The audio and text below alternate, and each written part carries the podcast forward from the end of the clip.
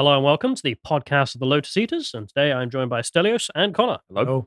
And today we're going to be talking about Ukraine. Stops being the current thing. F's in chat. Uh, Money laundering. Yeah. Uh, journos deserve worse. I, I think it's just time we had uh, a nice journo hate session. I think that's uh, justified, given given the state of uh, recent things that have been published. And also Milei destroying statists, which I will. We are going to talk about him going Super Saiyan mode. I don't know exactly what this is, but I've been reliably told that it is the case.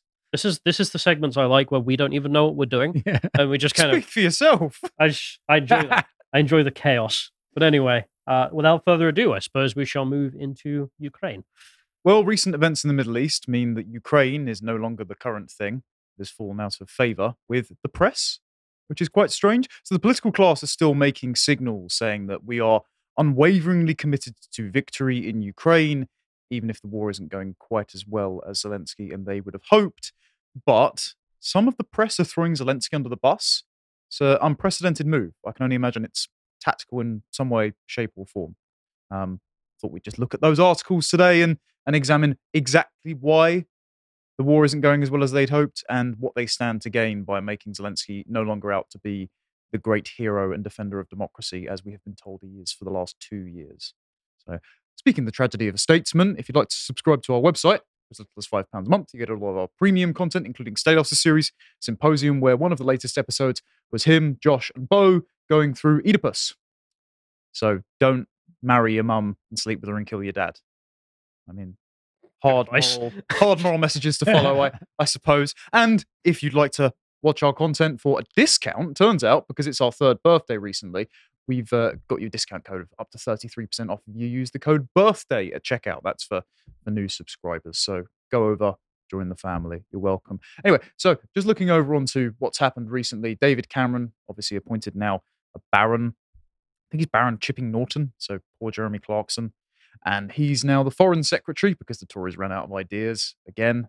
And they just wanted to abandon any pretense they were pro Brexit. But hey ho, he went over to Zelensky, shook his hand, did the old we stand with Ukraine nonsense.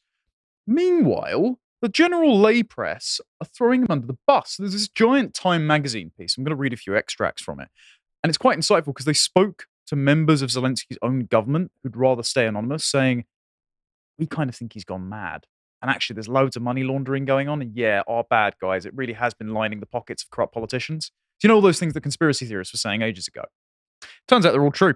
So, 20 months into the war, about a fifth of Ukraine's territory remains under Russian occupation. Tens of thousands of soldiers and civilians have been killed, and Zelensky can feel his during his travels that global interest in the war has slackened, so has the level of international support.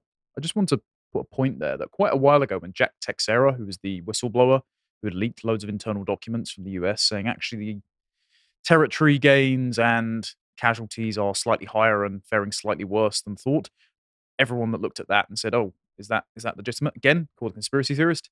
He was arrested by the feds. Turns out that now Time Magazine are totally fine to publish basically the same thing. All right, just just putting out there. We're not moving forward, says one of Zelensky's close aides. Some frontline commanders, he continues, have begun refusing orders to advance, even when they came directly from the office of the president. They just want to sit in the trenches and hold the line, he says. We can't win a war that way. Since the start of the invasion, Ukraine has refused to release official counts of dead and wounded, but according to US and European estimates, the toll has long surpassed 100,000 on each side of the war. And so this slow progress means, and the recent midterm election and ousting of Kevin McCarthy means that there is pressure from specifically the Republican side of the House to rescind support for Ukraine. Some 41% of Americans want Congress to provide more weapons to Kiev, down from 65% in June, so 24% drop off. At the end of last year, during his previous visit to Washington, Zelensky received a hero's welcome. The White House sent a US Air Force jet to pick him up in eastern Poland a few days before Christmas. But then that evening, Zelensky appeared before a joint session of Congress to declare that Ukraine had defeated Russia in the Battle of Minds of the World. This time around, the most recent state visit, the atmosphere had changed. Assistance to Ukraine had become a sticking point in the debate over the federal budget on the causes for the shutdown. One of Zelensky's foreign policy advisors urged him to call off a trip in September, warning the atmosphere was too fraught. Congressional leaders declined to let Zelensky deliver a public address on Capitol Hill. His aides tried to arrange an in person appearance from on Fox News and an interview with Oprah Winfrey. Neither one came through. Nobody wants to talk to him at prime time. Doesn't seem he has many friends left. Might also may have something to do with the optics blunder of when his last visit to Canada meant that everyone got implicated in applauding for a literal Nazi. Certain organization, which I won't say because I'll start laughing again at how ridiculous it was. Yeah. Um, if you want to keep your career, maybe vet your guests in future. But Fight the SS to a certain. But anything really. I don't know why that's good ideas ever to invite the SS to your meetings, but hey ho. yep, there you go. especially by people who claim to find the far right people everywhere in their societies. Yes, yeah, it doesn't doesn't lend too much credibility to Trudeau, but then again, his his dad may or may not be Fidel Castro. So instead, on the morning of September the twenty first, Zelensky met in private with then emphasis on the then House Speaker Kevin McCarthy before making his way to the old Senate chamber. They asked me straight up, if we don't give you the aid, what happens? Zelensky recalls. What happens is we will lose. One of Zelensky's close aides tells me, the author of this piece, that even if the US and its allies came through with all the weapons they had pledged, we still don't have the men to use them. And I have seen videos circulating recently that look like a large cohort of older men being included in the draft. And so it seems that they're running out of younger and more able conscripts as the war goes on. So it doesn't bode well for their efforts to defend what parts of their country don't want to actively secede, like the Donbass regions. Um, also, his character might be affecting the prospect of a resolution. This is from inside sources, so not just me making it up on the fly. Zelensky's convictions haven't changed. Despite the recent setbacks on the battlefield, he doesn't intend to give up fighting or to sue for any kind of peace. On the contrary, his belief in Ukraine's ultimate victory over Russia has hardened into a form that worries some of his advisors. It is immovable, verging on the messianic.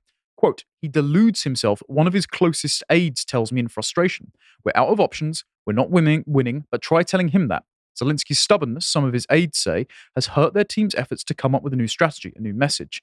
As they have debated the future of the war, one issue has remained taboo the possibility of negotiating a peace deal with the Russians. Judging by recent surveys, most Ukrainians would reject such a move, especially if it entailed the loss of any occupied territory. So, there is, of course, the argument that he's representing Ukrainian interests. They don't want to cede any ground. They should be more than happy to prolong the fight and continue it on. But if there's not a realistic prospect of victory, if your allies aren't willing to front any more of the money and ammunitions, how are you going to fight the war and win it? And when even his closest aides are starting to sound like Russia today, doesn't bode well for Ukrainian morale. Well, I must say here, and I'm judging this just from the political side, that obviously what he's doing makes sense from his own the perspective of his own interests. Because if you're fighting a war, you don't just go out and you say, "I believe I'm going to lose." Yes. So what what he does makes sense to me in that sense. Hmm. But the realism of that actually happening, Well, what Well, does winning the question there- look like for either side here? Because this is something that's really undefined for everyone. yes. I mean, as someone who's been to Donbass, I went and met Russian people as well in Moscow, who were serious people, and they don't even know what victory looks like for them exactly. They've got some minimums they'd want to achieve. It's going to be grounds, hmm. ceded and annexed. But they're nowhere near any point where they could sign a deal, really, because they don't know what they're doing. The Ukrainians don't know what they're doing. The objective is obviously to retake all the ground they've lost, but modern warfare doesn't seem to be possible for either of these two militaries. Hmm. They're not able to do anything that NATO can do. And s- instead, as well, they mentioned, everyone's stuck in trench warfare, celebrating taking a balcony every week. Oh, hurrah, we have taken yet another balcony. Okay, cool.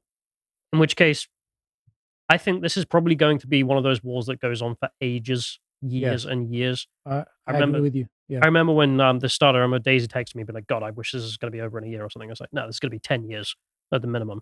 Because regardless of what victory or defeat looks like for either one, outright victory, capitulation of one side isn't going to happen. Hmm. So instead, I think you're probably right that Zelensky, if he sits there, keep talking even privately, publicly, of course, you've got to give the line, but privately, that they're going to retake all this land. Good luck. It's not happening. So Well, the necessary concessions essentially have to be to allow the Donbass regions to secede to Russia and give up Crimea. depends on the Russian you're speaking to. Um, for them, basically, Crimea is a non-conversation. That is Russian land. Yep. For Donbass, they should be allowed to join Russia. But then there's debate about how much more should be allowed to join Russia, and then you get into the people who just think, "No, let's just keep going forever. Why not? Yeah. we've got more men, more money, more material." Some won't be content with just not having Ukraine join NATO. It will be we need to take all of the Ukrainian landmass. So Or there's the opposition position, which is that uh, not the Russian opposition, but the opposite position, where you just say, just keep the war going forever. It's actually good for everyone involved. It's good for America. It's good for Europe. It's good for Russia in a way. It means that Ukraine will never join NATO, and um, it's bad for everyone who's dying. But when has that ever mattered? And also, it depletes the Western reserves if they keep supporting Zelensky because we've cut our nose off despite our face by sanctioning Russia, whereas Russia is joining the parallel economic alliance of BRICS. And so they've got lots of gold, gas, and plentiful mineral resources to keep them going when our energy policy means that we're out of cheap energy. Yeah, I mean they've got their own problems too. It's it's not a perfect fix, uh, but it's it's not something that's going to make them go offline anytime soon.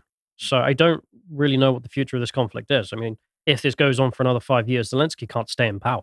In which case, we'll get someone else, and this will just go on and on and on. Well, I think he'll try to stay in power because obviously he's gotten rid of lots of opposition parties. He's banned lots of opposing journalists. He's persecuted the church when they tried to say, well, maybe we should call to some kind of ceasefire deal over this. So I do think he wants to retain power. But I think it's whether or not the Western allies, as we're sort of seeing here, think that he's the man to keep in power because they they helped appoint him in the first place. Is he looking more like a liability than a safe asset now? Uh, but there is also the issue of prestige. I think that uh, the Western allies, I don't think they're going to let it this way. So I think you're correct. It's going to be a war of attrition for a long time. Well, it's, it's good news for the West. I mean, NATO can sit here and weaken its geopolitical rival without having to do much except burn money, which Uh, is what we do every day. Yeah, but there's also the other issue that if you could see that the election of Biden, for instance, could have been may have been interpreted by several sides as a sign of weakness. Yes. And this triggered two wars. So the question is if these wars are successful for the other side, this is going to be a really bad image for NATO and the Western allies. And it's also going to So, accelerate the rate at which I don't know to what extent wars- there is the the idea that the new Republicans, if they win the 2024 election, will do something significantly different there. I personally don't believe that. I think it's also contingent on the wor- on the US withdrawing almost all of its funding. And it is interesting that Time Magazine almost seems to be pushing them in that direction. When Time Magazine, I mean, don't forget everyone, they were the one that published the article that said the shadow campaign that saved the 2020 election with fortification. So they're not exactly on the side of the Republicans that are saying don't provide any more funding. So it's it's just an interesting conflict of visions that's arising here. I don't know exactly what the motivation behind them publishing this is, but there's clearly something at work. They're even reporting, this is shocking, on the corruption and aid misallocation allegations using inside sources. So, in recent months, the issue of corruption has strained Zelensky's relationship with many of his allies. Amid all the pressure to root out corruption, I assumed, perhaps naively, that officials in Ukraine would think twice before taking a bribe or pocketing state funds. But when I made this point out to a top presidential advisor in early October, he asked me to turn off my audio recorder so he could speak more freely. And then obviously he just ran his comments anyway. Simon, you're mistaken, he says. People are stealing like there's no tomorrow. When I asked Zelensky about the problem, he acknowledged its gravity and the threat it poses to Ukraine's morale and its relationships with foreign partners. He also suggested that some foreign allies have an incentive to exaggerate the problem because it gives them an excuse to cut off financial support. It's not right, he says, for them to cover up their failure to help Ukraine by tossing out these accusations. So notice the way that Zelensky frames it. He doesn't deny that it's happening. He doesn't deny that it's a problem. He doesn't discuss scale. He just says it's unfortunate that it is happening because it's making our partners not see us as a legitimate party to support. And it's obviously Russian disinformation that's blowing up the scale of the corruption. Well, you're not forthcoming about the scale, so why do you wonder about speculation? I'm not that worried about the corruption, to be honest, from a geopolitical standpoint. Like, it's terrible and it will only get worse. Mm. Coming back from Poland, everyone there in serious positions knows that Ukraine is unbelievably corrupt. And future aid will just have to come through Polish companies working in Ukraine because they can't give the money to Ukrainian companies. You're just burning it. It's a waste of time. But that means that there's no real reason to try and fix the corruption from anyone. So it just means that why are we throwing our money at an obviously corrupt system? Well, if you want to send it and, and support the Ukrainian cause, you would do it through Poland or Romania or some other country in the region that could be a, a, a conduit, which you could sue if they steal all the money. Whereas if you give it to a Ukrainian company, uh, good luck. But then, obviously, if your goal were to be a peaceful resolution rather than just total one side or the other victory, which I know a lot of people that are funding Ukraine, it is total Ukrainian victory, then funding them through a proxy country makes it seem like they are in NATO in all but name, and therefore the war is just going to continue on. Well, they are in NATO, but all but name. I agree. I agree. Oh. But this is the issue of if you're trying to get the Russians and the Ukrainians to the negotiating table, again, the elites aren't, then Well, that's going to distance it. That's my point. I don't think anyone actually wants negotiation. People in power. I mean, this is actually great for Eastern Europe because it gets rid of a big rival, which was the Ukrainian state. Hmm. It's good for Europe in general to keep the, the Russians in a position that's away from us. It's good for Washington because they get to destroy Russia. And for the Russians, what reason is there to negotiate with Kiev? It's like, no, we want to take more land if we can. Otherwise, we can just sit here forever. You know, Russia is politically a weird place, but they're not exactly going to collapse for all the strange stuff that happens occasionally, in which case they can sit and wait. I don't know if Kiev can, but good luck. Yeah. And I don't think with our precarious debt based economy and our lack of material resources doubling down on renewables as our energy strategy, we can really afford to continue it anyway. But again, suicidal elites that aren't connected to the consequences of their actions. It's not just Time magazine as well. There was a recent report from the Washington Post that confirmed one of those conspiracy theories about the demolition of the Nord Stream 2 pipeline. They're just reporting the Ukrainians were in on it. So this is Roman Chervinsky. I hope I pronounced that correctly. You would know. Um, decorated 48 year old colonel who served in Ukraine's Special Operations Forces was the coordinator of the Nord Stream operation. People familiar with his role said. Now, of course, they use that line all the time for the Trump administration. It might have just been some homeless man sleeping on the street outside a congressional office in, in those days. So you never know the legitimacy of the source. But the fact that they're even running this headline means that it's reputational damage to the Ukrainians when the line before was, how could Russia possibly blow up their own pipeline?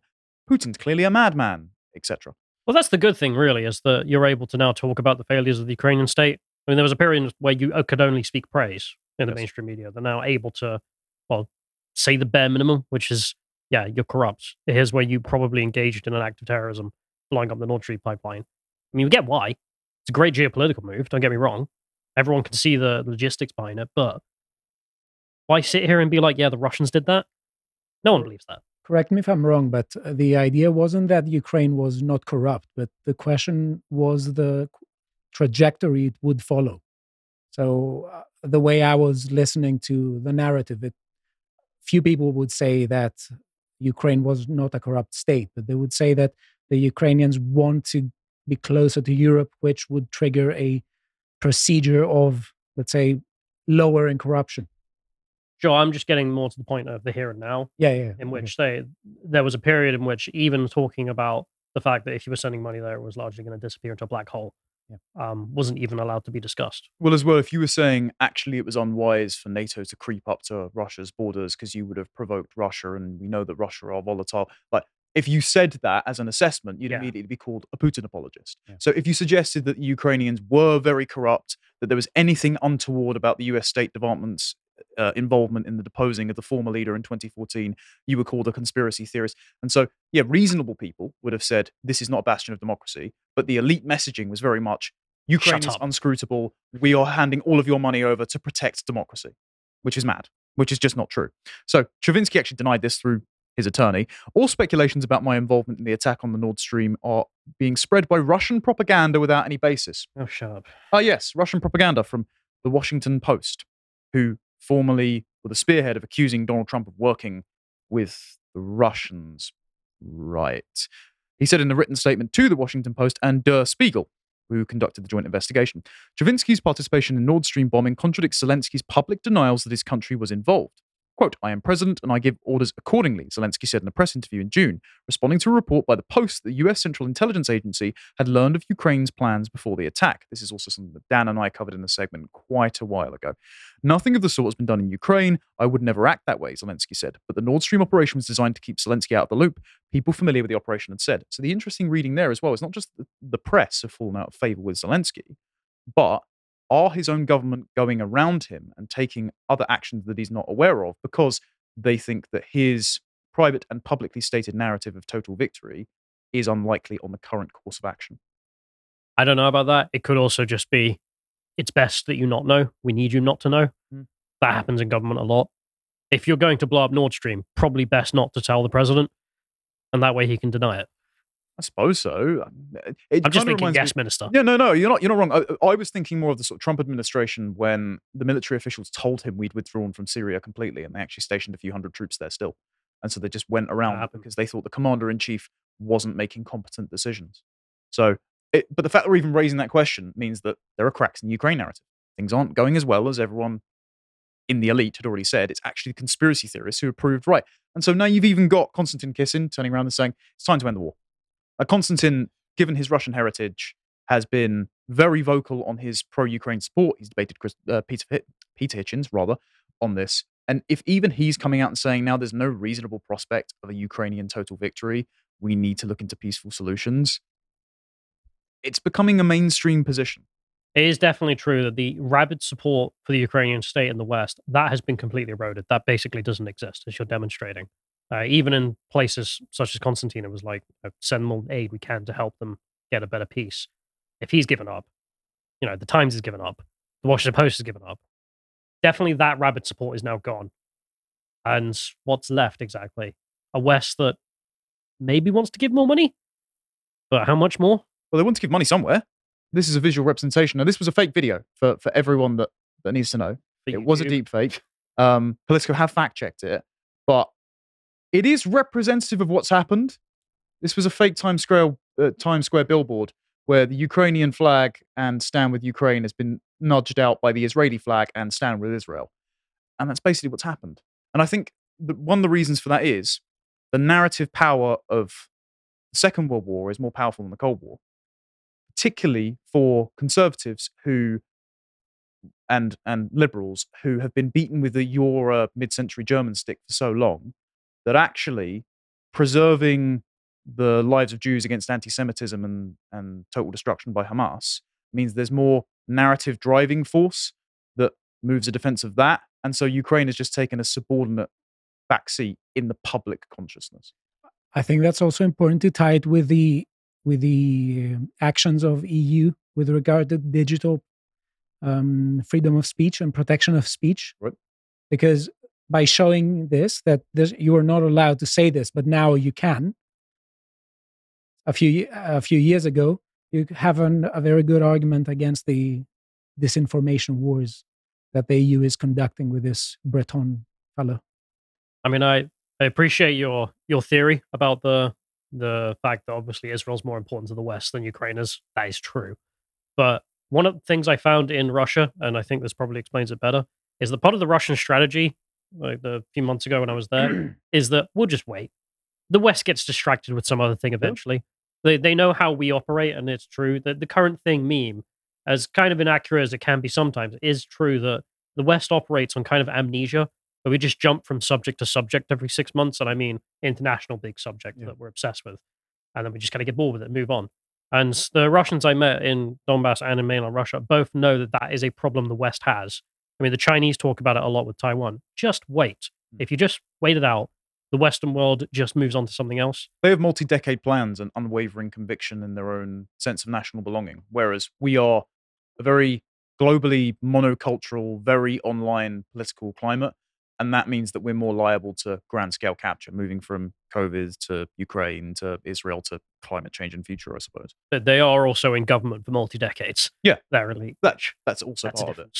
Yeah. So I suppose I'll wrap that up there with um, So Long Ukraine, uh, Hello War in the Middle East, and I look forward to the next current thing.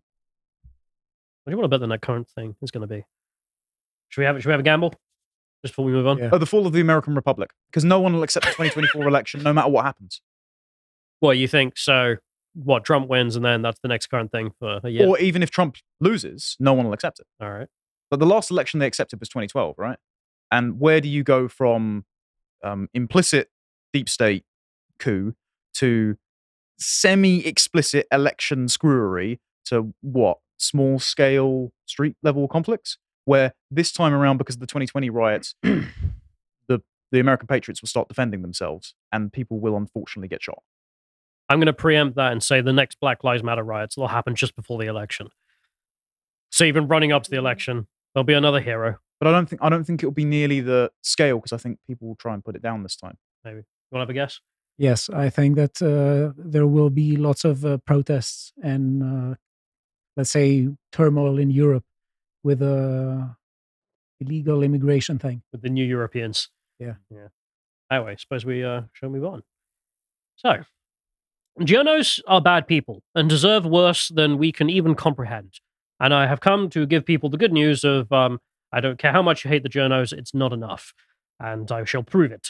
We'll start off just by promoting the, the Lotus Eaters merch. That's that's a thing. There's a merch store. Go and check it out. This is the posters you can go and get with uh, well quotes on how to live your life better, I suppose. Look how pretty. So There when you are. when you bring a pretty girl home and she sees that hanging above your bed, you'll absolutely get laid. yes, so do go and try it out. There are various sizes and uh, other posters. You should tell her that it is right.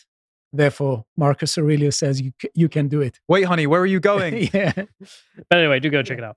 Otherwise, you can also subscribe. There is a 33% off code for uh, the birthday period. It's our three year anniversary. So if you type in birthday at checkout, you can get 33% off subscriptions at lotuseaters.com. I think Otherwise, also if you're a subscriber, when you subscribe, you might get a discount code for the merch. ah, that's true. I think it's 12.5%. It is a whole twelve point five You percent. go and check that out. Merry Christmas. Anyway, so there's this meme that's obviously very good. Ah. Aaron Good on or on. yeah, is correct. Don't maybe tap the sign. You don't hate journalists enough. You think you do, but you don't. And well, it's true. And he's responding in this specific instance to this piece of crap from the nation. Should America keep celebrating Thanksgiving? This happens every year. And of course, it's a yes no article where it's like someone who's like, well, obviously, it's a period in which, you know, is important to our history and it gives us a nice opportunity to check out the Indians and their culture. We don't care about it the rest of the year. So isn't that neat? And then there's like the no crazy person who just turns up and starts screeching about decolonial decolonization. We spoke to Elizabeth Warren and she said, yeah. She uh, says here that we need to give thanks to the native nations who created the world that we inherit today. well, they didn't hang on a minute. No, they didn't. Well, they didn't they didn't create the world. They just sort of occup- occupied it and lived in it. You And then know, they also didn't build the country. the Indians. Yeah. They're the real Anglo Saxons that built America. I mean, I don't know what to do with that. It's just painful. She goes on to argue that the reason that they uh, built the world we currently live in is not because they invented any of the things or built any of it. Yeah. It's instead because all of the food was here, such as tomatoes, squash, beans, and corn. Are they really going with the cuisine argument for both the indigenous and the diversity now? Llamas, they're from the New World. Therefore, old world people, what did you make? Nothing. It's it's not impressive to say. Watches Emperor's New Groove once. Yeah. Not to mention, I mean, you can go and look up. She's arguing, oh, they they selectively bred and genetically modified the crops, and it's like, no, they didn't. They selectively bred them. They couldn't genetically modify them. The hell are you talking about, woman? I mean, have you seen the kind Native of American Monsanto over here. yeah. Well, if you, you can go and look it up yourself. I'm sure everyone's seen it, where it's like corn. The, at the moment the Europeans discovered America, and it's these tiny kernels versus the the glorious modern American cob of corn, which uh, is making me hungry just thinking about it. But anyway, she ends it off with some crap where she argues, uh, "Let's tell a different story by dropping the lie of Thanksgiving and begin truths giving," which is where she drops truth bombs such as the Indians built America. Can you scroll up slightly just to that, that paragraph there? Um, to this day, the doctrine of discovery, the foundation of federal law permitting settlers to take possession of the land they discovered, imposes a set of Christian based, quote unquote, laws and institutional thinking that confines Indian existence, quote unquote, legally, politically, and economically. This is something that Sylvia Winters did with unsettling the coloniality being true freedom. She's one of the nutcase foundational critical race theorists. And her theory is basically we didn't have a definition of human beings until the American Enlightenment founding fathers turned up and wrote the Constitution to explicitly exclude back black people. And that's the only reason they wrote the Constitution. So actually, like having any definition of human being excludes anyone who isn't white. Therefore, all laws are oppressive. Therefore, get rid of them. This is a proper return to noble savage kind of madness here. And they're just applying it to every ethnic group now. And that is pretty typical of American media. Yeah. Like every couple of months. I mean, in this case, every Thanksgiving we get this kind of crap. And but that's not the worst example. That's not the thing I really want to talk about today. I could sit there and talk about this. I'm never going to talk about this. BBC Pidgin doing BBC Pidgin things. People who don't know what BBC Pidgin is, it's a BBC news outlet that's made for West Africa, and they decided that West Africans can't speak English. They speak Pidgin English. Is this the global? This is the global list for the hundred women, right? So This is last hundred women. this is the source of the meme last year where Billie Eilish was on it, and I got chewed out. So I wonder if she's on it again. Who they on the list this year? The BBC done reveal this a list for 100 inspiring and influential women around the world. I mean, I'm sorry, I can't stop laughing at BBC Pidgin because it literally is just you spelt a few words wrong. Right. So Please, I- you have to continue reading. I would be happier with paying a license fee if they narrated these articles. Could you imagine if there was an audio track? Jonathan John Crowe. Crow, get on it. Yeah. People were done among them than attorney and former US First Lady Michelle Obama. Like, that's English. That's just English. Yep. Human rights lawyer Amal Clooney, again, some more English. Ballon d'Or war winning football.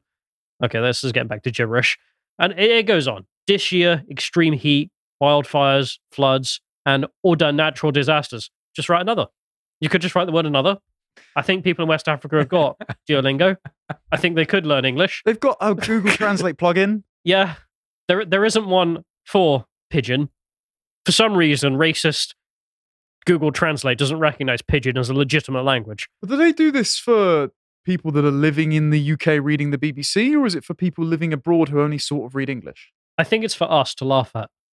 So- okay, so, I mean, BBC Pidgin. Uh, sorry, getting back to what they're trying to actually promote here, which is uh, 100 most important and influential women. I did notice that there's no business leader tab. There's climate pioneers. politics and advocacy. Well, that is business at this point. Science is like the only thing here that I Entertainment and sport. Which propagandists have they got in that category? Yeah, I, I still it. To promote the status of female. Oh God, it, it- it's. no, you have to, please. I, I think I think that everyone wants you to keep reading it out. I, I don't want to keep reading it. Though. John, can you control F in another tab to see Billie Eilish is on, on this one as well? Oh, you want to control F that? I mean, there we are. There's a woman who drives a truck. Truck Ooh. driver, great. Not not for the Canadians, I'm sure. No, but there we are. What, a, what an amazing achievement. Um, woman drives truck. She married at the age Bong. of 17 as mother of four picking. What? I, I don't know. Trying to read BBC Pidgin is, uh, is a fun. I want to endeavor. Boo. decipher it. There's no Billie Eilish. Your queen is not here. Disappointed. Sorry to say. But anyway, the point being, I'm not going to talk even about this kind of garbage, which, regardless of the BBC Pidgin, the 100 women most influential list is also garbage. Let's be honest. I want to talk about absolute, crystallized, beautiful reasons to hate journos, such as the BBC's article about black women most likely to die in medieval London from the plague. All one of them. Yes. So this is very much like Hillary Clinton saying the first victims of war are women Yes. because they're the widows. And it's like, okay, who's who's dying for them to be widows? Right, gotcha. Their wives. I, I don't know. That's who knows. In fact, uh, well, they've come to tell us exactly how many black women were the real victims of the plague. Everyone else was not a real victim, of course. It's it's eight. Apparently, there were eight black women in all of medieval England. Yeah, but is this like the reverse of the three fifths rule where they were worth far more than every other native white peasant at the time? No, no, we're, we're not Um, America. I, I think there was an editor mistake here.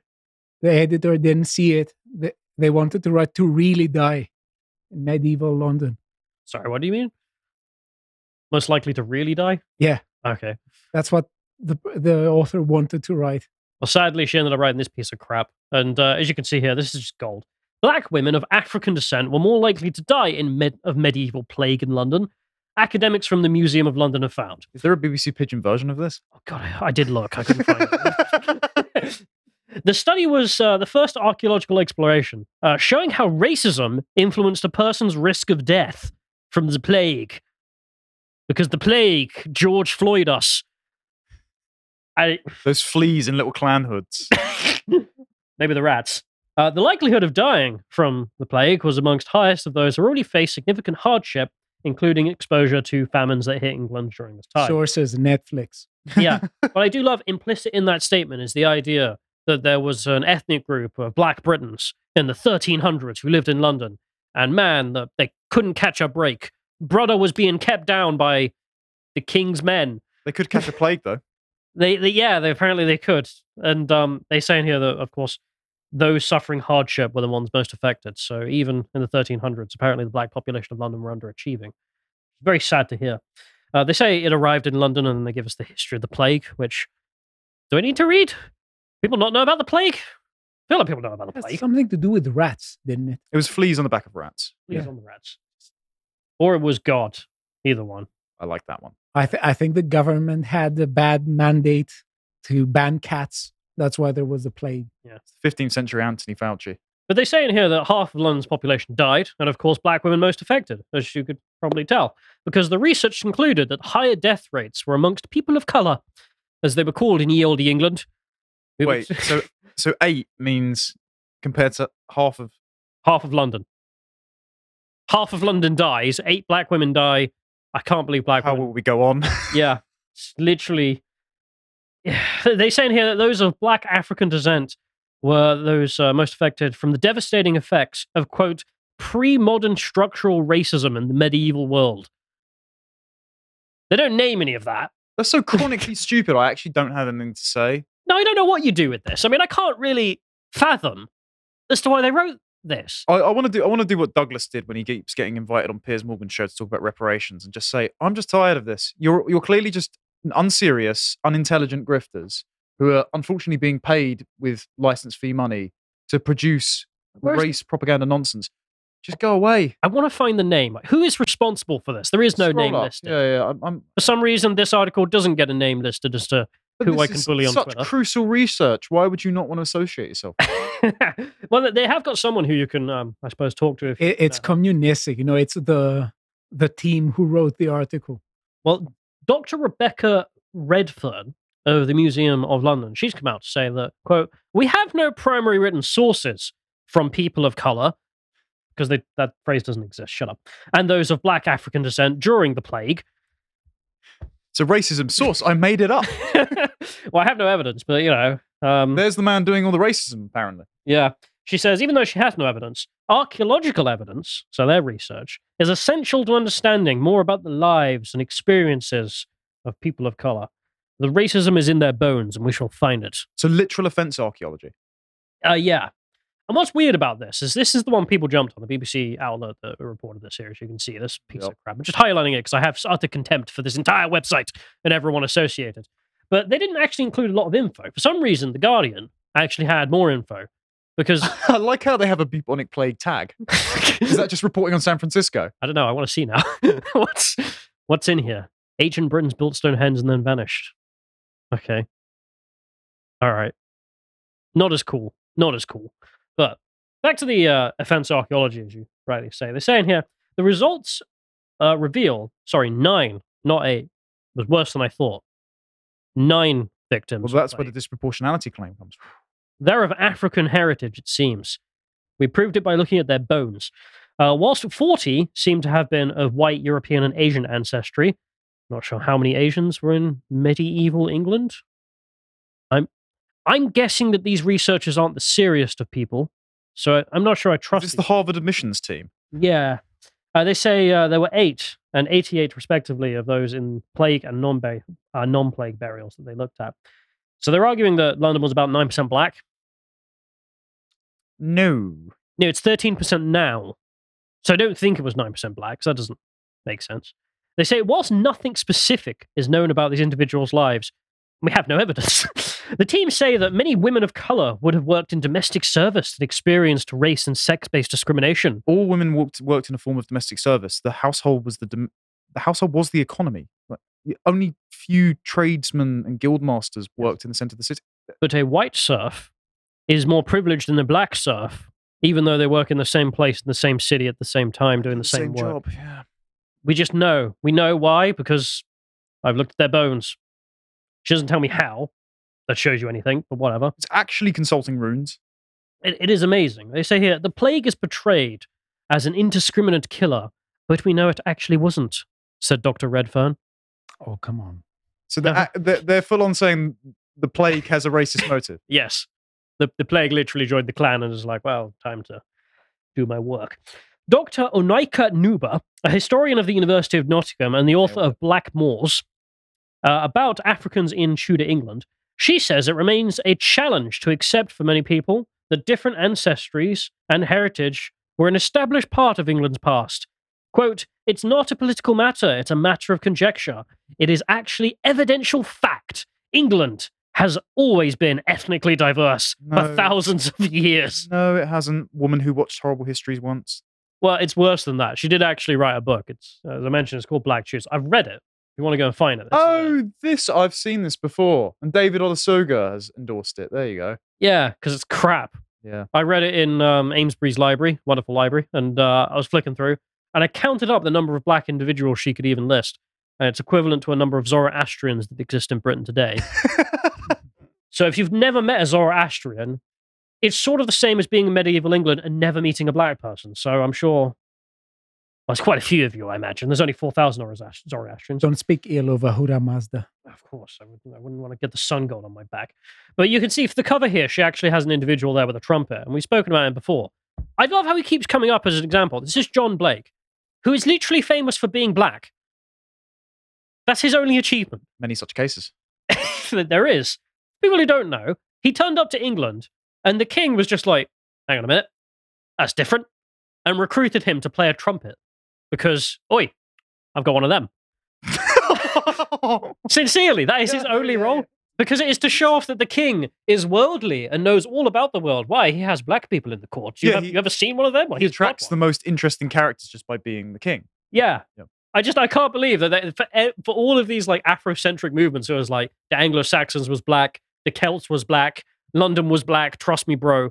They have to always jump back to literally one guy in history whose only achievement is that he was black. Yeah, he's the totem of historical revisionism. I mean, he is like, probably the most cited token man of all time at this point. and sincerely, that was his job. He got paid well for it. You know, got a nice lifestyle out of it. Not blaming him. Go for it. But you may have noticed this is uh, very much the same narrative they had about COVID. They mentioned COVID earlier. Yes. Uh, just as COVID stalks the land today, killing black people because it is a racist. George Floyd did have COVID. Yes, the, the if George Floyd was a peasant, the plague would have come for him Mm. and killed him with its its neck biting powers. I mean, we've been over this before. Why is COVID killing people of color?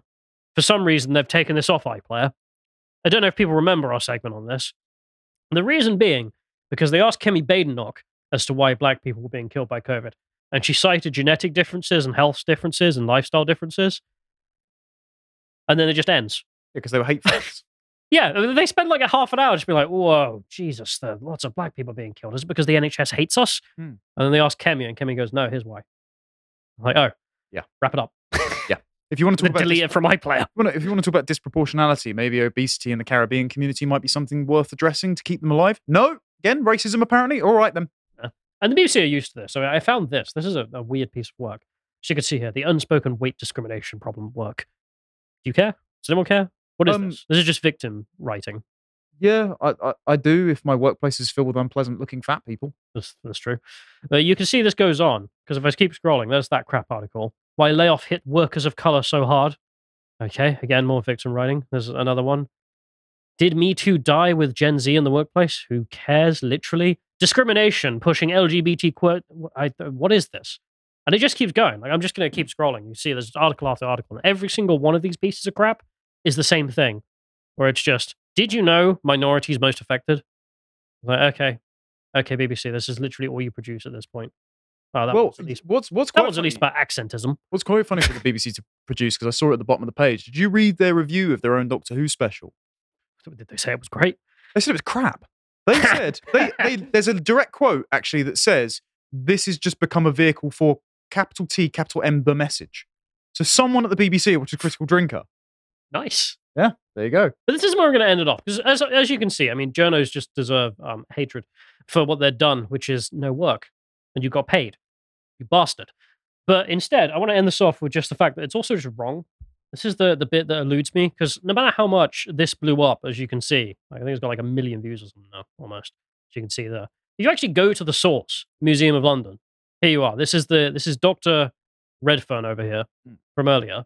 She actually just says that um, no, nothing I said was true. Because she goes on to write, as you can read here, in archaeology, social inequalities can be identified in many different ways. And one way is how people are buried. When we looked at how skeletons were buried in East Smithfield, we found that none of the plague victims with black, African, or mixed heritage had been maltreated, as you might expect to see in a population group that might have suffered discrimination. So it wasn't a pauper's grave, basically. It was just a regular gravesite. It's not even that. She's just made the point there that none of the black people we found in the past ever suffered discrimination. There was no evidence on their corpses. Even though I just spent ages telling you about how them dying of plague is racism, hmm. it's just bollocks. She says we could see that in their bodies they were placed in the graves with care and respect, as we can be seen in the image. What exactly this might have meant requires further research. Uh, the last line is there very revealing. It's, oh damn, this undermines our entire narrative. look for the next excuse. Yeah, we looked at the the corpses as you can see here. We found out that those of mixed ancestry were treated with respect. There was no evidence in their bodies of any kind of unusual treatment or punishment or any damages that may have resulted from racism. But trust me, these people here were victims of medieval racism against the black race. This looks like the music video for Kanye West Famous, and I can't unsee it. True. But that's the worst part, which is even the individuals here who wrote this piece of crap, the the, the well, scientists you can't trust, frankly. She she's been the senior uh, curator of archaeology at the Museum of London for two years now. This individual, so it's good we're all in good hands. But they wrote themselves that none of this was to do with racism, and the Guardian and the Journ and the BBC just picked up and went, Racism. yeah, just like COVID, COVID two, the plague. May as well move on. We'll go to Milei. And have the there we are. Tools, Stelios gets tools the of the stick. trade. podcast craft, a Who's mouse. let me just. The ghost in the machine. I think John's Mhm. also moving the mouse. okay. No, no, I think I have control of the mouse for now. Unlimited power. Okay.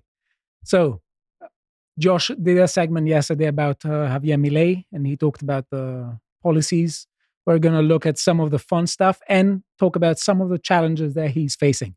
First thing I want to say is that I love his energy. Just look at the first clip here him with a flag. I mean, he is a real eccentric. It is a. He's a guy you'd love to have at a party, right? I would find him annoying. I'm gonna be honest. You would just sit in a chair No, with no, your drink no, and enjoy. Nah. Just be like, I- I would definitely invite him. Now let's go to the next clip because he has excellent dance moves. Look at it. He, you know, if if people don't want to dance at some point, you know, he is guaranteed to raise spirits. is that dance moves? He's like the BitConnect guy. Yeah, look, look at this. You know, he's No, he does. He does have a little bit of Trump about him there, where Trump used to boogie along to the YMCA. That was Yeah. at least endearing. yes, basically. So he's spreading love around and enthusiasm and stuff. And I want to show you now. I think one of the funniest videos in politics I've ever seen. It's Milei. Can we have sound, please? Yeah.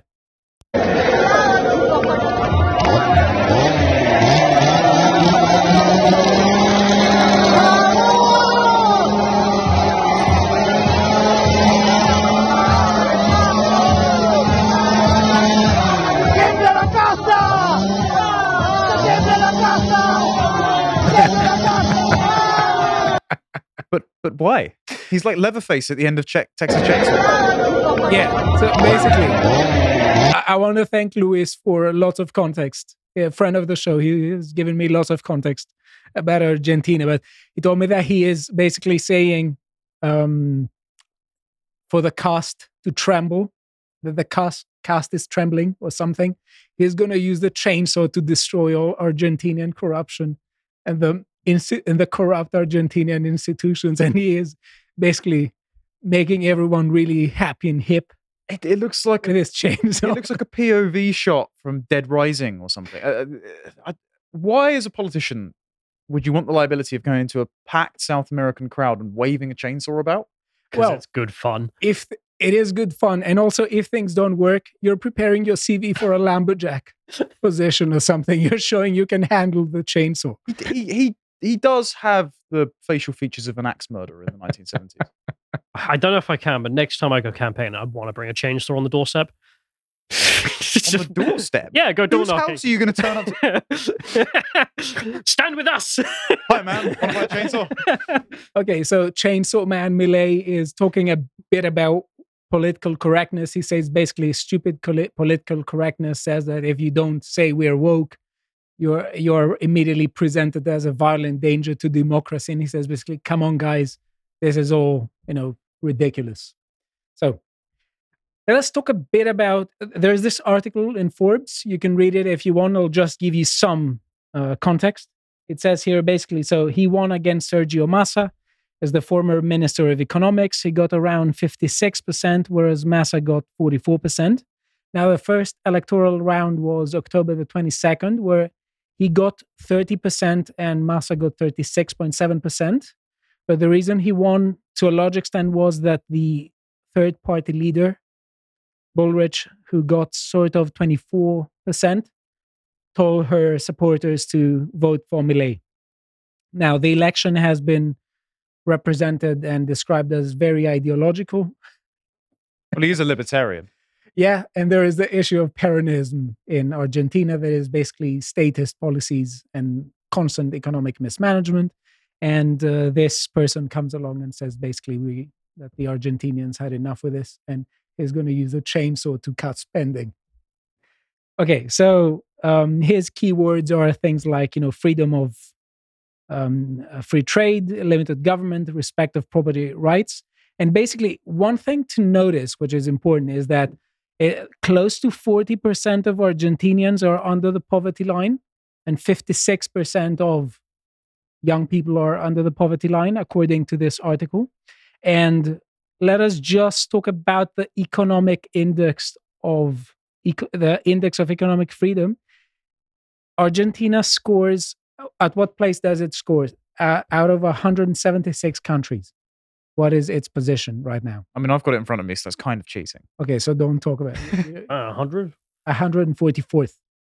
So it's it's really low in economic freedom. It's also in the trade barrier index. Argentina ranks 80th out of 88 countries, and it r- ranks 95th in the International Property Rights Index. So, um, My my only sticking point with that, and yeah, it's run by insane socialists who have hamstrung needlessly economic prosperity. I just am wary of going forward only using economic metrics to register how healthy a country is because it can't account for things like happy families and the like. So uh, when if he gets the economy into a, a better shape, and I'm happy to watch him do that from over there because we've not got any money invested in it and the like. Wish him well.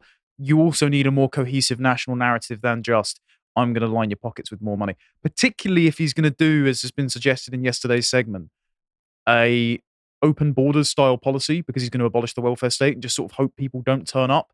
Well, if people turn up for better economic conditions, it doesn't mean that they'll cast aside their old cultural prejudices if you don't give them a bigger cultural story. So things matter more than just economics. we will we will see what is going to happen because obviously he has a very difficult task ahead Mm. And these measures take time to give good to give good results to yield good results. So we'll see what is going to happen.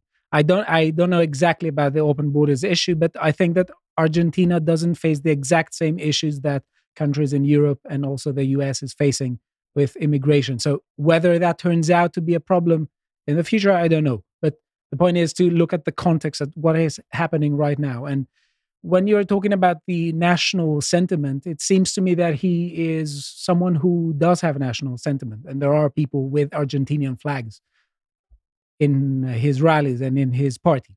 Anyway, let us talk a bit about a funny aspect of the campaign that I was hoping you were going to illuminate me a, a bit. John did. Let, let's say there was a sort of, if you can translate the post here, it says that there was a very organic campaign that mixed Goku with Milei. This reminds me of when they kept making anime of Giorgia Meloni.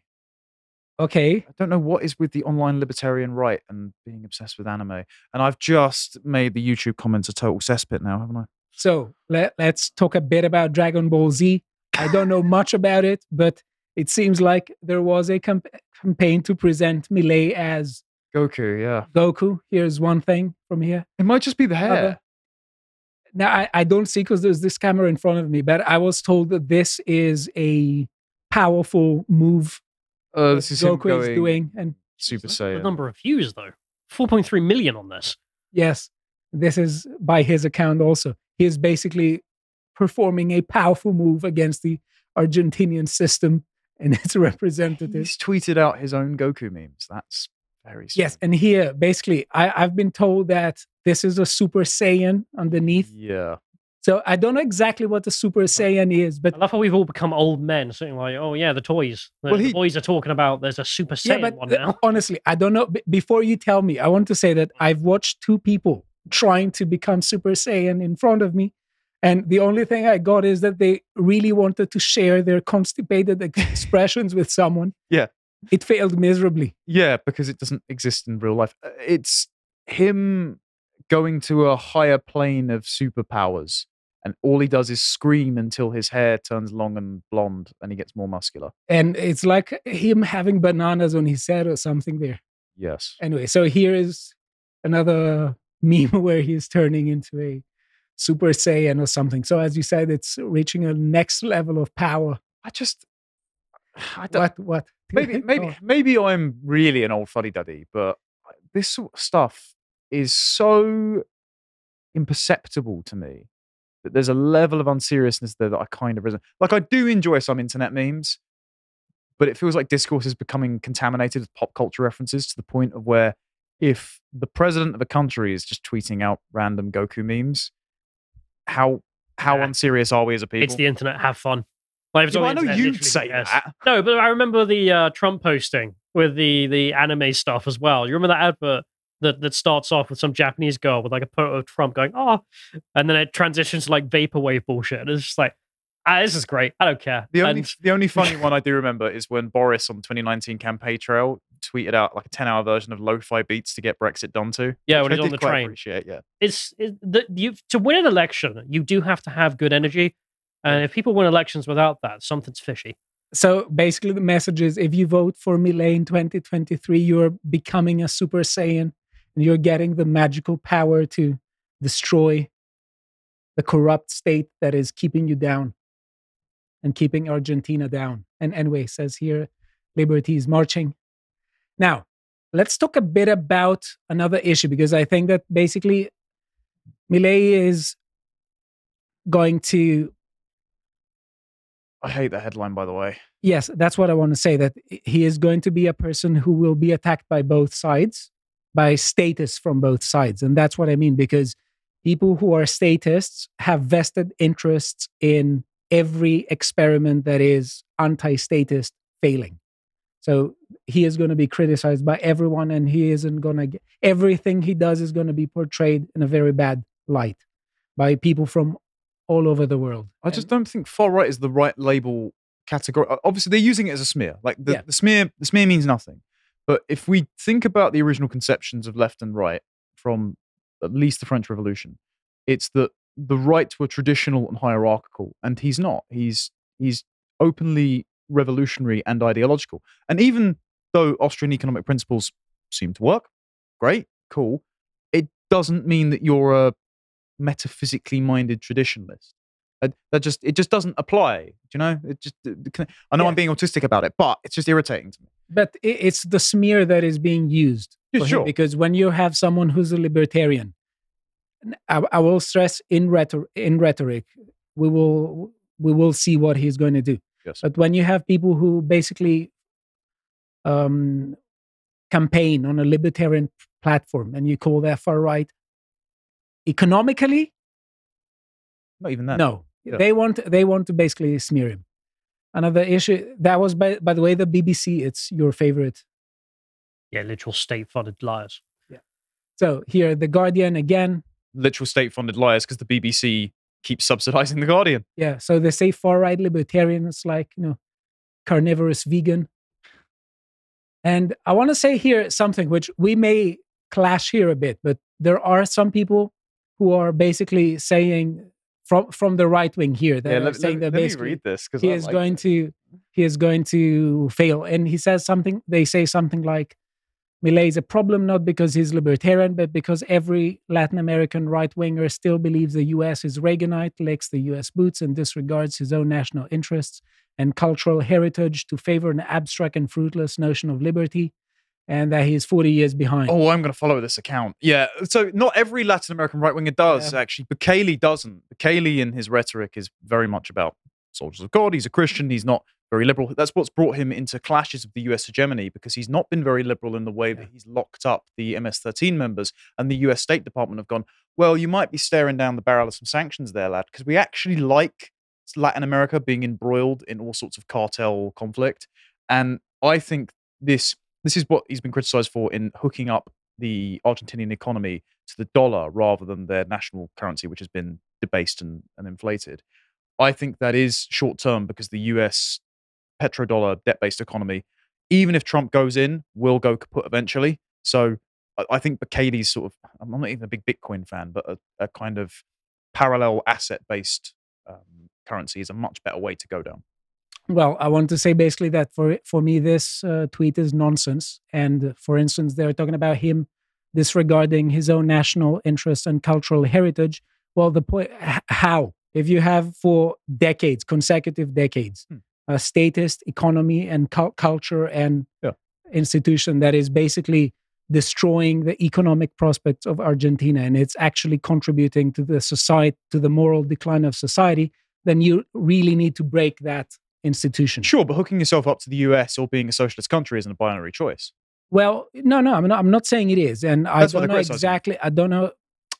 I I'm talking about this person here. Yeah, that's what they're I don't saying. know They're- about- they're saying they're saying it's a criticism to then go from, Excuse me, from sorry, because when they're talking about him being an abs in favor of an abstract and fruitless notion of liberty, that's nonsense. And especially if we think of the economic indexes that uh, and Argentina's place there. When you have, for instance, the position 144th out of 176 countries Hmm. in economic index, But they're not then you're not about an no no they are talking about it Then because he is talking about it when you're talking about an abstract notion of liberty Yeah. that he is he's about it's not abstract at all he's talking about economic liberty Yeah, but this is this comes back to what I was saying before about I'll be interested to see what he does after he does economic reform. What's his national story? This is what they're saying, and of course they're going to say that because they're a Christian posting account, Stelios. So they're going to say that anything other than a Christian narrative is an abstract notion of liberty because he's only talking about materialism. So they're not being unfair in, his, in their critique. um. I, I don't have the impression he's anti-religion by the way I'm not saying that he's anti-religion, but what's what's his messaging been is what their critique is. his messaging is that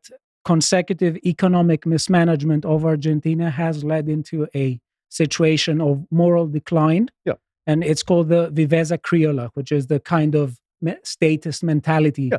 of the principle of minimum effort that is basically leading Argentinians to think that there is no that that they shouldn't care about the common good because everything is corrupt. Hmm. This has to be destroyed. One of the ways in which this can be destroyed is by improving economic the economic conditions of the country. When you have a, a population that is under 40% in poverty, that's significantly more difficult for the population Sure. to be to behave a bit more morally. So I don't see how what he's saying, they're is saying- abstract No, because they're saying that's that's or fruitless. that's that's insufficient. They're saying that that clears out the corruption, that allows people breathing room to be prosperous and, and great. But from the purely material concern, the domain of morality, they're not. One doesn't necessarily follow the other, and so he needs an extra dimension, a sort of incorporative national story, Yeah. to then galvanize his population to be better, to raise birth rates, to believe in their country again, to compel them to fight and defend for it, not just become an economic zone. They're saying that he might basically make it into an economic zone. That's not that's not a fair critique. Uh, that's not an unfair critique. Sorry.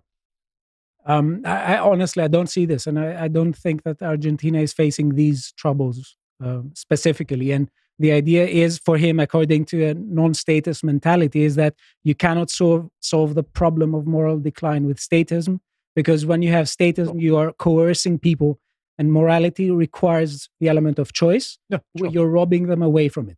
Sure. So, anyway. If you want to see more about the notion of freedom, you could visit a website and check out Symposium 42 to see, to show some flesh and blood on the idea of freedom that we're doing here. With as little as five pounds a month, you can subscribe to our website and check all our lovely premium content. See you there. Okay, so um, he said something here about uh, abolishing several departments and several um, ministries. And we have from leading leading report here it says Argentina's new Trump-like president Javier Milei keeps his promise and has announced that the Argentinian Ministry of Women, Gender and Equality will close in 21 days. Here we have Carl saying good morning from Argentina. To be honest, they, Yeah. just get rid of it. It's not needed. No one ever wanted this crap. It's, Every Western country has one some. it- it's like uh, they say that every everyone says it's impossible until someone does it. Yeah. It's also the with, with um, who who was the president? Was it Ecuador? Who literally I don't know anything about South America. okay so it was something that it was not on the radar of people that you could clean gang viol the the country from gang violence and apparently he just did it I mean, the problem the problem is, if you had sex realist positions for men and women's interests in regards to policymaking, and it wasn't infiltrated by some insane feminist ideologue. Like if you if you add Louise Perry in there rather than bloody Jess Phillips, for example, or or Stella Creasy or whatever, I mean we'd all we'd all be relatively happy. It's just how susceptible are these institutions to ideological capture? And obviously in Argentina specifically, it's just rotten from foundation to top. Well, there's there's never been a successful gender ministry. But yeah, no, just- gender but gender's the wrong word for it. That's why. No, either way. I mean, you can Mm. get your gender uh, roles from reality because that's why men and women are different. This BS narrative and ideology has to be state funded. But the reason the reason those roles came about is because we weren't facing the same technological pressures now. I mean, so you would need someone who it's not just technology. Like uh, um, the birth the birth control pill, surrogacy, things like. In order to craft national, international legislation about that, you do need someone who's clued into it. You, you don't need to foster a culture in which men and women are equal to deal with technology. I'm not saying that. yeah, you don't need to have a state funded mechanism to deal with it. You can do it on a private basis. I don't agree, but fair enough. So let's move on and uh, talk about the challenge basically that he's facing because it, it's fun to look at chainsaws, look at the dancing moves, and look at the rhetoric that appeals to people's emotion. This is, you could say, necessary to win an election, but he is going to face a major difficulty now. Let us, uh, before I say what this is, let me just say some data. So, Peronists have uh, governed for the six, 16 out of the last 20 years, but basically they're saying that they have set the stage for the last 45 years of Argentinian history. And perhaps you could say even more bef- because Juan Perón go, assumed power in 1946 and until 1951. And then there was a period of turmoil. He came back, then his wife was, uh, was involved into politics. They have set the, ag- the cultural agenda for it. So basically, what happens is Argentina is South America's second largest country. It is ravaged by hyperinflation for several months now. Inflation is more than 100%. I think right now it's close to 140%. So it's one of the, you could say, areas where you could definitely talk about the Austrian economics and the fear of the impact of high inflation. Um, so this causes people to not save in local currency and they want to buy dollars and US dollars. And this has, because the government has said that you're only allowed to purchase 200 US dollars a month, this has led into a huge black market of uh, US dollars. This is one issue. Now, basically, their economy is stagnating and it's, it loses its competitive uh, edge. And they have massive spending on all sorts of welfare schemes, on price subsidies, energy subsidies. Just I saw here from The Economist that last year they had $12.5 billion, which is 2% of Argentinian GDP, just for electricity subsidies. So they're basically spending a lot. They have a fiscal deficit for the last 13 years. Out of the roughly 45 million people in Argentina, around 14 million people are working, and more than a third are working in the in the public sector. So it's basically you have an economy that, to a very large extent, is based on the public sector. Um, they're printing lots of money, and uh, there are fears, as you mentioned before, of uh, tying the Argentinian peso with the U.S. dollar. But there's also the pragmatic worry that people have that there is no culture of fiscal responsibility in Argentina. And perhaps the, the, the worst thing is to carry on with the Argentinian central bank printing more money. Uh, alternative uh, sources of funding have to do with the IMF. Over a third of IMF's credit is Argentinian debt.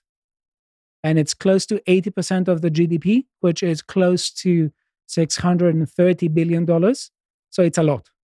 There's They also lot. they're also hooked up to the Chinese Belt and Road scheme, so they've got some of the largest lithium flats, the giant they call it white gold flats in the world, and so they've just sold them off to the Chinese to make batteries.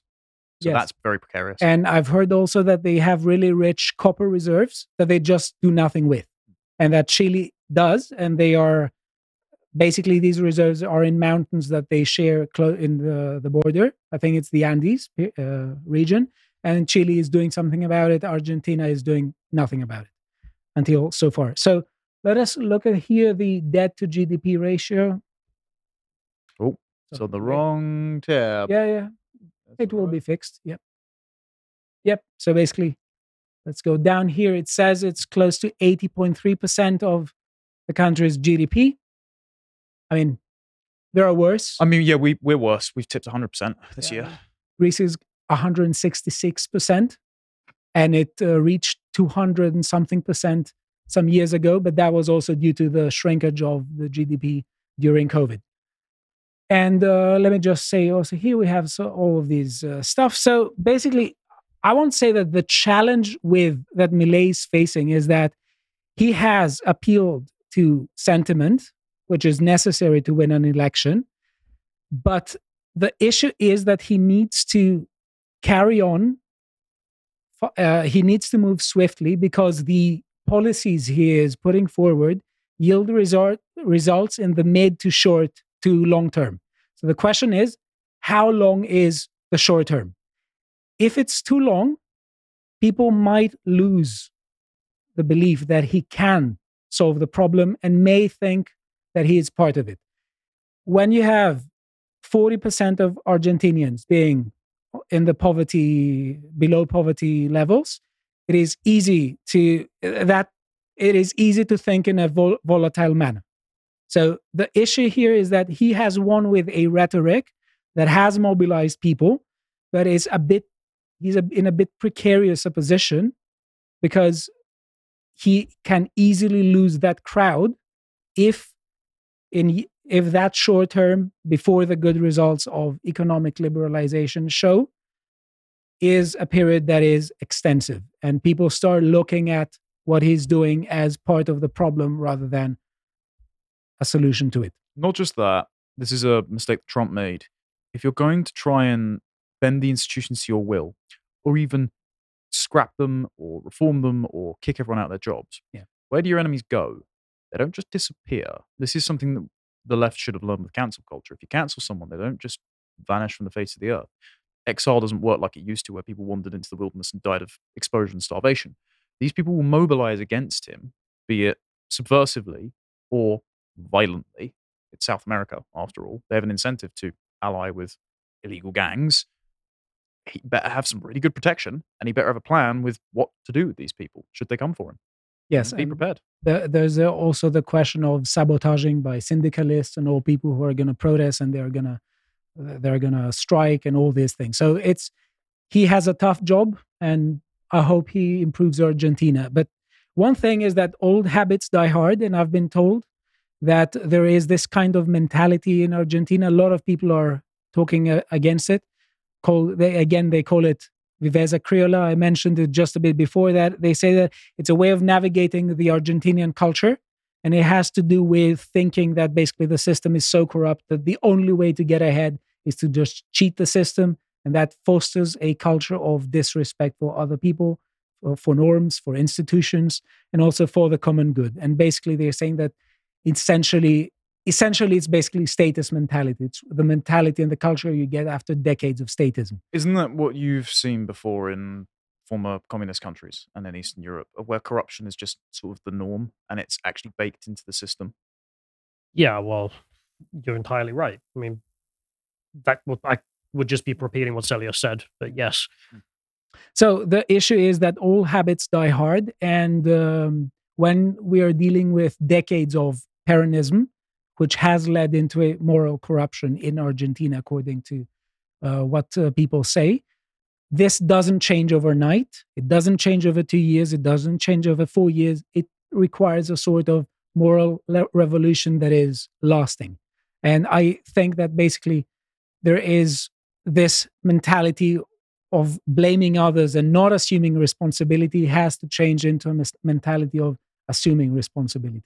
And if you want to check a bit more, check out the symposium number 45 on the problem of free will and moral responsibility. This is a rather unflattering image, I must say. Of me. Anyway, I thought it made you look like a statesman, but never mind. yeah, like so. Um, just remember, with five pounds a month, you can gain access to all our premium content and watch our stuff. And also use code birthday for 33% off. Please, can you guys help me? Because there's a camera in front of me. I don't, I don't say, For the first three months. yeah, for the first three months. Okay. So uh, I hope Milei succeeds into making Argentina a better place. All right, let's go to the video comments.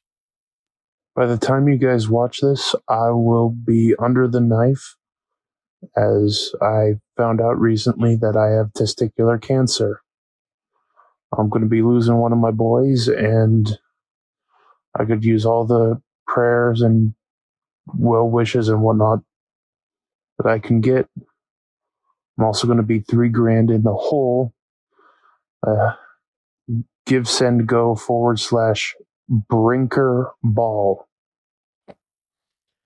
Well, at least Harry got one more trans fan. I wish you all the best and I wish you a recovery. It is very important to have really good psychology when you're dealing with this. Yeah, that's why I tried to make light of it. Sorry, man. There's literally nothing I can say to make it better. But I mean, well, well done for you to being brave enough to talk about it. good luck. Um, I, I read earlier. I don't know if it's true if he lost the ball, but Nigel Farage had testicular cancer. Yeah, he said that. 20s. Yeah, yeah, yeah. So it's it's not even um a barrier to the rest of your life. It's it's just something you've got to overcome, and I'm sure you'll do fine. Yeah, you too can go on to eat kangaroo anus in the middle of the Australian jungle. The next one. Is it mad of me to want to live in a Christian nation free of Islam? These days, it seems as though to speak ill of Islam is no longer allowed. Ever since 9 11, there has been a constant placative narrative trying to normalize the religion in the minds of the populace. I may be barely old enough to remember Christendom, but it was better than the world we have now. Is it mad of me to desire more unity in a nation and less diversity? To have more things in common with my countrymen? Right now, all around the world, I see no home. Communities have vanished. All I see now is rising hatred towards people because of their skin color and history, with a growing genocidal mentality. All right. Yes, AI voice. I agree with everything you said. Can I make a recommendation if you are using AI to send video comments? It's probably not something we should encourage, but if you are going to do it, um, just as a private request, could you do more of David Attenborough? Because the channel that was doing 40k lore in his voice has been hit with a copyright strike and taken down, and um, I miss it. That's all. Didn't even know it was possible. Right. Cool. Let's go to the written comments on the site. Okay, JJHW. The Russians are interested in the total destruction of the Ukrainian military. That is victory. The Ukrainians are already on shaky ground. If the US stops funding them, their entire co- economy collapses. That's why loads of the funding was going to paying the pensions of state bureaucrats as well. So they pull the plug, then that's it.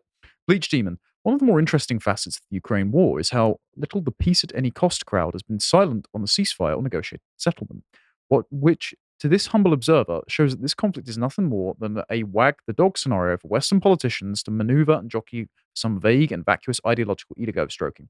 I think you're neglecting as well the lobbyist dimension there because the military industrial complex, particularly after President Trump didn't start any new wars and actually ended quite a few of them, have no guaranteed revenue stream, not like the pharmaceutical companies did with lockdown. So they are making absolute bank off of needing their weapons reserves for domestic countries replenished if we're sending them all of their old stuff.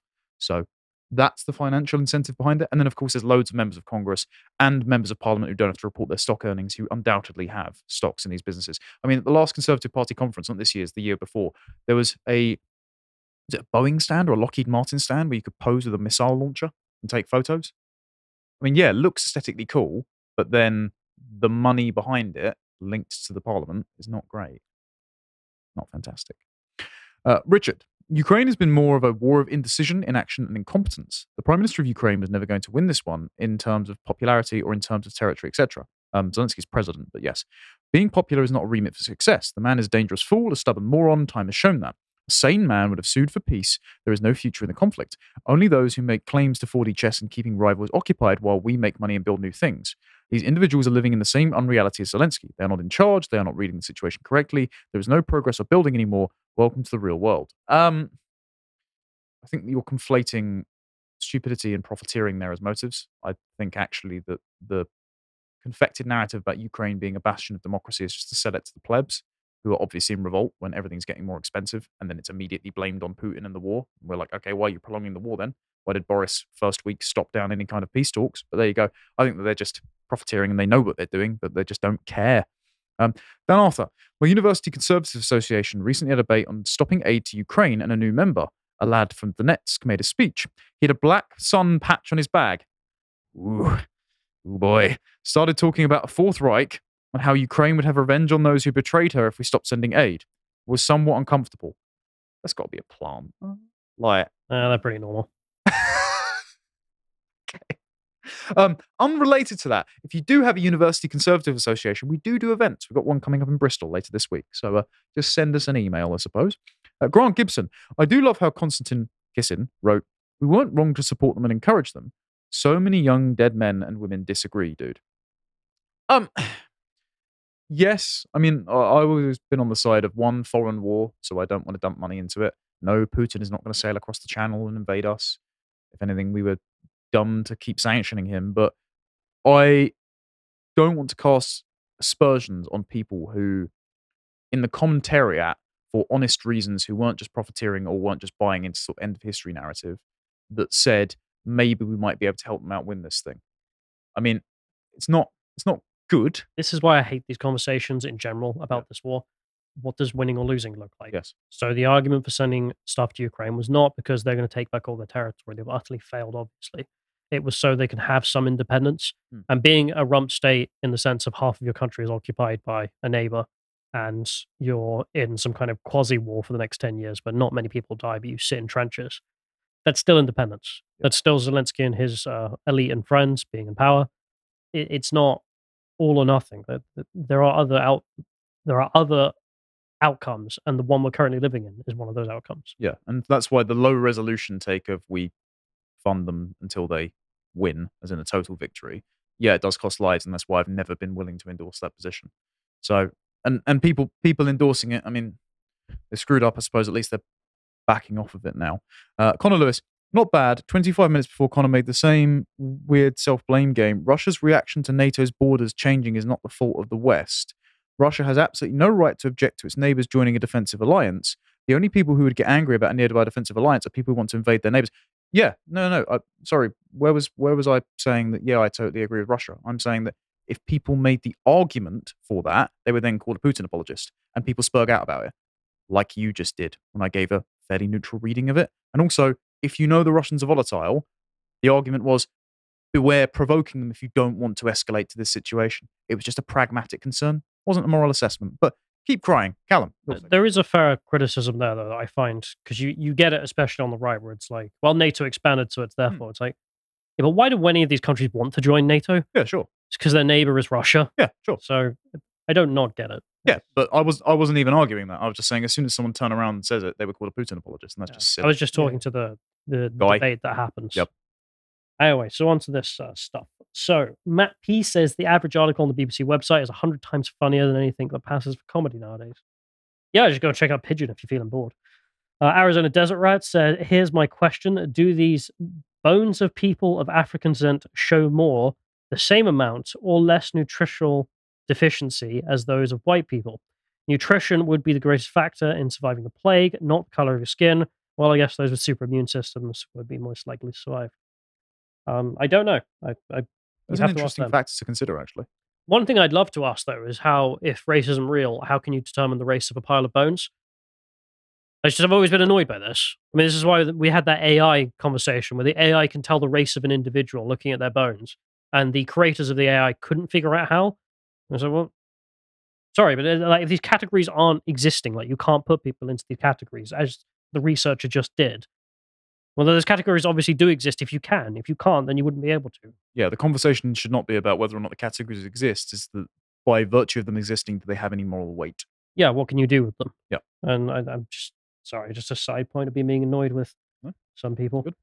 Um, so Colin Peace says, sorry, did that journalist talk about the death of color plague when the number of black people in the Tudor period as if it was the same thing? The Black Death hit around 1350. Henry VII came into the throne in 1509. That's a century and a half between them. Yeah, they did just skip over that. They bring in the Tudor lady just as a backup. So yeah, again, journalists are worse than we could ever imagine and deserve everything we can give them in terms of disgust. George Happ says having 20 or so minutes of hate against journos should be a recurring segment. I'll do my best. Captain Charlie the Beagle says, funny how the archaeologists are okay to determine the race of a skeleton, but for some reason they can't tell the gender of the dead. Yeah, that's sort of my point. I'm just I'm so bored of those people that come along and just say gender's not real, race doesn't exist, but also I can tell you the race and gender of these bones. It's like, well, pick one. Hmm. At least pick one. Yeah, but you underestimate people's ability to live with staggering cognitive dissonance and make money off of it. True. Derek says Pidgin English is what happens when you marry a first cousin. No, it isn't, because that's Nigeria. So I'm sorry, we're in the wrong part of the world there, but um, it is what happens when you can't uphold standards, I think. Because it's like when people talk about, what is it? Black American English. I forget there's a term for it in, uh, what would you call them? Dialect communities, like people who study language. Right. I forget the name. But there's a name for Black American English where it's now been declared its own dialect in some circles. And obviously, a bunch of the other linguistic community is just like, no, it's obviously just speaking wrong.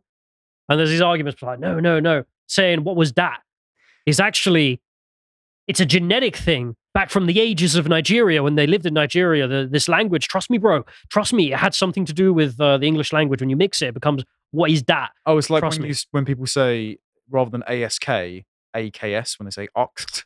Yeah, and it's just like, no, this is Oxt your this is- question. This is not some origins of the Yubu people coming through in the linguistic pronunciation of English. It's like, no, it's just not speaking English right. Go to hell. Sorry. Hold on a thing. I'm, I'm mad about a few things today. But I'll end this off with Arizona Desert Rat saying, hmm, all those Native American families I knew observe Thanksgiving, and I don't think anyone would be happy about losing the four day weekend. No, but good luck with uh, keeping it. Go to, Before I go to mine, I think you have to read the honorable mention. Is there an honorable You have to read it. Why? Unrelated to today's podcast, but have you seen the BBC's article claiming that black women were most likely affected by the plague? Oh, we'll have to cover it tomorrow, I suppose. I I don't know, Bilbo. Bilbo, it's not for us. okay, so um, citizen philosopher Detroit. I love it so much when Stelios is in a shh IT posting mood. Can I say it? well, you don't need to now. Okay, okay. That absolutely makes for my favorite podcasts. Tell your mum to log out of her account. Um, I'm happy you say this. Thank you. Um, Johnny Correa, Ministry of Women and the likes are the product of ideological subversion in the first place. Humanity didn't need a higher political structure to develop gender roles or any other morality axis for that matter outside of religion. You can't legislate morality, and any attempt is just a band aid to an already crumbling social tissue. you can legislate based on morality, especially when it has international concerns. It's like Meloni banning surrogacy. I mean, that is an actual women's issue with implications that go just beyond national borders. Ebonics, people are saying in the chat. Well, Okay. You know what I mean? Yes. Sorry. So no, no, no. I really like this comment because I really understand what it says. That says that it's just a band aid to an already crumbling social tissue. Because I feel the same way about Greece in a way, and from my conversation with uh, people, I've understood that Argentina is close to it in some respects, and there is this mentality that basically no, it, things can change. It's just statism, and people rant about it, but every time someone tries to do something about it, everyone says, "Oh no, I'm going to lose my personal benefits." And so I really understand what it says. Someone online, uh, journos, no, you can't go against the socialist status quo. Milei, haha, chainsaw go. this is the funniest video. Yeah, it, it fills you with energy somehow. You know, you you're present. There should be more props in British conversation. Like another question time where someone brings out a machete. That would be good. Just to make a point. Is he on anytime soon? I mean, that's, that's not a. I think the audience is going to run screaming, Callum. That's actually a good idea. No, we're talking about Mizzy. So we pull out the machetes and be like, wow, is this threatening? No? Okay, To the BBC, if I ever go on question time, I will not be bringing a machete. I dis- disavow anything my colleague just said. I'll be bringing my AK. Thank you very much. Derek Power. Remember that Milei hates socialists and they're the most destructive of anything and everything traditional. I worry less about Milei not being traditional than I am of the socialists doing what they have always done. You can care about more than one thing at once. The unbreakable litany. Milei demands Falklands back, counteroffer, we make him PM, and in return, welcome the whole of Argentina to His Majesty's loving embrace. I, I don't know about it. I don't know if it's just legit or not. I don't care about the Falkland Islands. Maybe this is a generational divide. Other than like sticking it to the RGs for fun, I, I'm not. If if if the British people that live there really don't want to be become part of Argentina, happy to have Bro. them have that fight. But There's a lot of money there. I, I just I can't I can't be forced to care. I just I don't know. Maybe it's me being short sighted. Jakub Bogdanov. Milei's a curiosity to me. Uncapped Zionist. There should be no state except the Jewish state. Truly something out of stone toss. Yaron Brook has done that before as well. Of where Yaron Brook has said we essentially need open migration to abolish the welfare state. And then he, when he was asked, "Oh, is it okay for Israel to have a border war?" and he went, "Yeah, because they're constantly under attack." And it's like, England, please. Um, I really do hate how the memes just work. Have you have you seen the have you seen the Lord Jesus? I see what you've done for other people, and I want it for me. Every Yeah. time that Israel posts about their demographics and their birth rates and their economy and their immigration policy, I'm just like, An- another 500 billion from the American taxpayer. It's just like, all right, I don't I don't want to drain all my Yankee friends. We can have we can have all of their stuff without necessarily parasitizing the American hegemony. I hope. look, look, we're America's greatest ally, not Israel. That's what I'm saying. And uh, two two more. Milei, George Happ. Milei is the embodiment of high energy and has been showing his power level throughout the campaign. Plus, his he does have the Super Saiyan hair. Throwing a spirit bomb at the gender equality department is one of the top anime battles in history. And also Hector Rex, Connor. It's okay to have fun with memes. Also, Goku has been around for four decades, so it hits a side swath of age groups. And let me just say, someone I saw from here which I want you to explain to me. It says that Milei reached level 9000. oh, that's uh, it's over nine thousand is a power level meme from Dragon Ball Z. Well, we're out of time. If Yeah, but like, JJHW. Yeah, Milei's power is over 9000. if you'd like more from us, come back tomorrow or another day or yesterday. At one o'clock. Uh, well, don't. Uh, Well, no, you should. it's up to you. Do as you wish, except pay for our stuff. Go buy our merch and give us money and use the birthday subscription to save you money and then give us more of it. Anyway, bye bye.